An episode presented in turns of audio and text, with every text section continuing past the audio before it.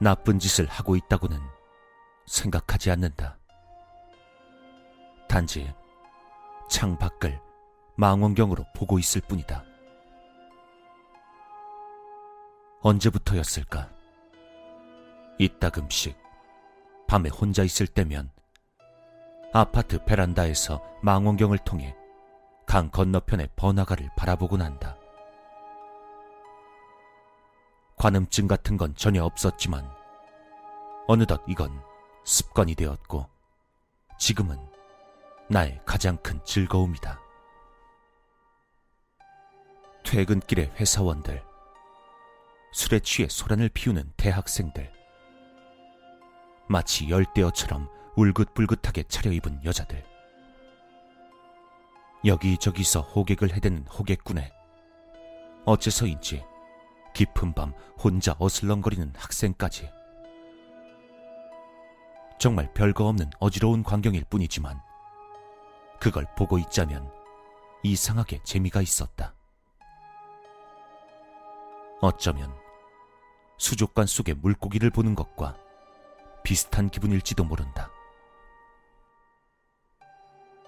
방에 불을 켜놓으면 내가 이러고 있는 것이 보일지 모르기 때문에 관찰을 할 때면 방에 불을 꺼놓는다.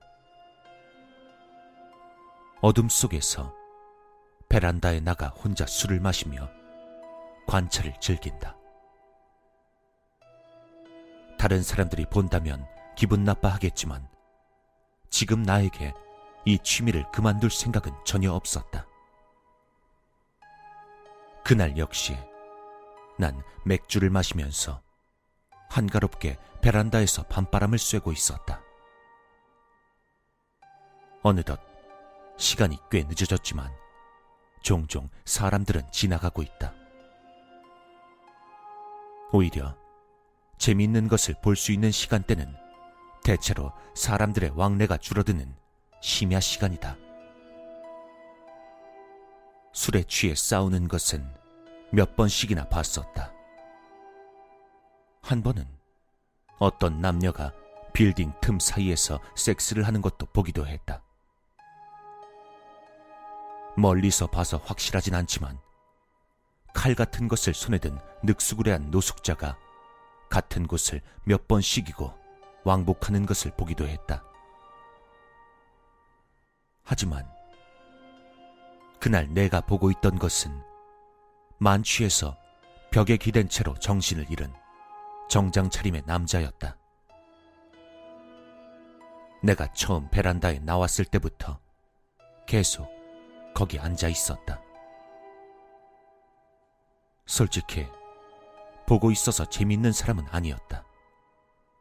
그저 정신을 잃고 앉아 있을 뿐이니까.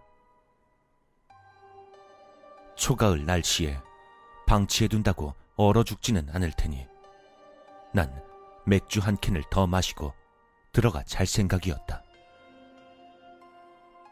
그런데 냉장고에서 맥주를 들고 오자 주저앉아 있던 남자 주변에 몇 명의 사람이 서 있었다. 언뜻 보기에도 무언가 위화감이 느껴진다. 망원경으로 보자 난 그것의 정체를 알 수 있었다. 남자를 둘러싸고 있는 것은 유치원에나 다닐 법한 어린 아이였던 것이다. 모두 세 명. 너무 멀어서 자세히 보이진 않았지만 아마 사내 아이가 두 명이고 여자 아이가 한 명인 것 같았다. 아무리 심야라고는 해도 종종 이 시간대에 아이들을 본 적은 있다. 하지만 보호자도 없이 아이들만 세 명이 있는 것은 누가 봐도 비정상적이다. 아이들이 술에 취한 아버지를 마중 나왔나 생각도 해봤지만 지금 시간은 새벽 3시 반이다. 절대로 있을 수 없는 일은 아니지만 아무래도 가능성이 희박하다. 묘하게 신경 쓰이는 광경에 나는 계속 망원경을 들여다보았다. 아이들은 남자를 둘러싸고 서로 이야기를 하고 있는 것 같았다. 갑자기 사내아이 한 명과 여자아이가 남자에게 다가간다. 간호를 하려는 것이 아니라 마치 짐짝을 옮기는 것 같이 대충 남자의 양팔을 잡고 엄청난 속도로 질질 끌며 달리기 시작했다. 어안이 벙벙해진 내 시야에서 그들은 눈 깜짝할 사이에 건물 틈으로 사라져버렸다. 두 명이라고 해도 그 나이대의 아이들이 어른을 그렇게 빠르게 끌고 갈 수 있을 리가 없었다. 아니, 성인이라고 해도 힘들 것이다. 마치 꿈이라도 꾸는 기분이었지만 망원경 너머로 꿈이 아니라는 듯 한 명 남은 사내 아이가 보인다. 아이는 방금 전까지 남자가 앉아있던 벽 앞에서 가로등 불빛을 받으며 가만히 서 있었다.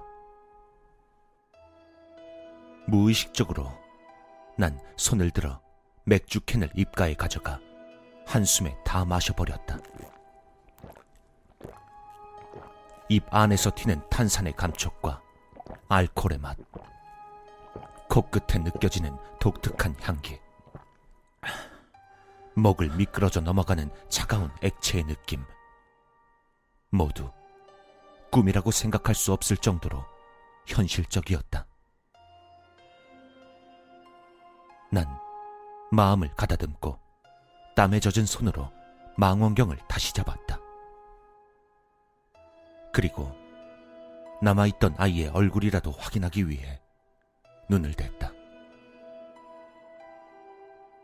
가로등 아래에는 어느새 또 세 명의 아이가 모여 있다. 그리고 그 세 명 모두 이쪽을 보고 있다.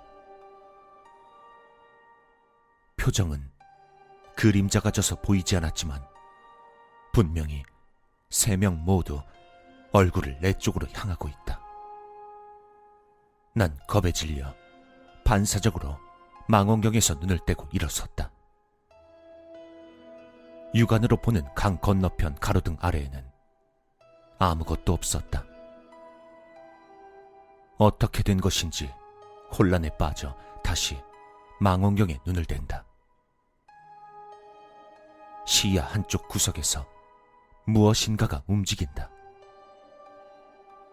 그쪽으로 망원경을 옮기자 세 명의 아이가 어느새 강을 건너와 있었다. 세 명 모두 내 아파트 쪽으로 다가오고 있다. 그런데 걷는 모습이 어쩐지 기묘하다.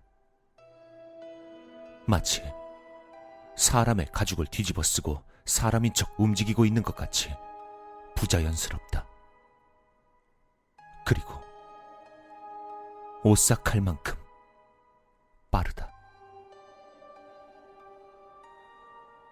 피가 차가워지는 것 같은 초조함에 난 망원경을 내버려 두고 방 안으로 들어왔다.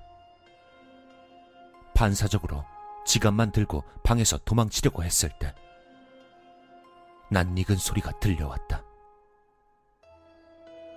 아파트 정문이 닫히는 소리다. 문 앞에서 돌처럼 굳어버린 내 귀에 계단을 올라오는 여러 사람의 발소리와 마치 수많은 낙엽을 밟는 것 같은 기분 나쁜 소리들이 울려 퍼진다. 그 소리는 조금씩 커져서 마침내 내 방 앞에서 멈췄다.